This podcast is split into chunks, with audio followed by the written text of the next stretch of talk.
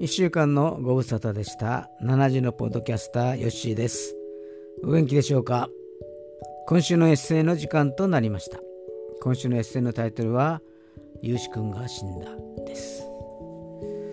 アイボックス先生には本当にお世話になってでも何の恩返しもできないまま愛先生は天に召されていきました。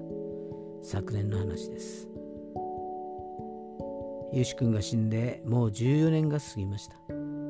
ただただ毎日生きていくのが精一杯の私ではありますけれども天国では何のわだかりもなくわだかまりもなくはいまみえることでしょう。2007年5月の作品です。ゆうしくんが死んだ。お読みいたします。葬儀場へ入った時に本田ルツ子さんの特別賛美が聞こえてきた。私が大変お世話になった愛牧師先生の息子さんが亡くなられたと。喧嘩が終わって挨拶をすると遠くからありがとうと言って抱きすくめられた。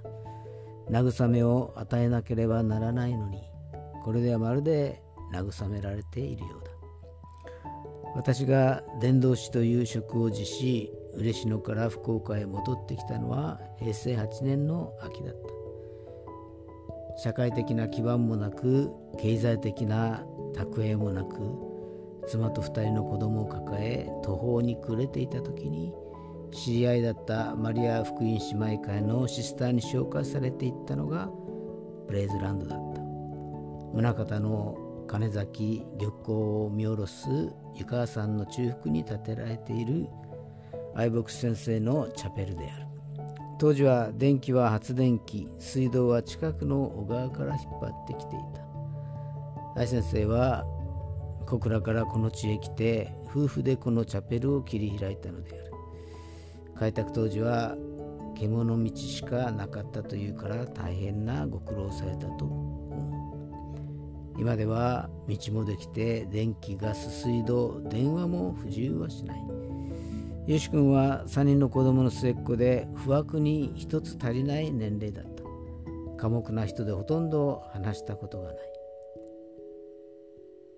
母の葬儀の時に愛先生と共に M 団地まで運転されてきていたけれどもずっと車の中で待たれていた。その彼が献身を決意し聖書を学び学び始めている時に事故は起きた。チャペルから湯川さんの頂上へと登る道の途中に小さな建物がある。そこを図書室に改装しようとしてユージ君はユーシ君はその日も建物の中にいた。そこで事故は起きたのである。原因ははっきりしないがその建物の下敷きになり1時間近く経ってから発見されヘリで福大病院まで搬送された。なんとか一命は取り留めたものの1週間ぐらいは危険な状態が続いた。お見舞いに行っても集中治療室にいるために面会できない状態だった。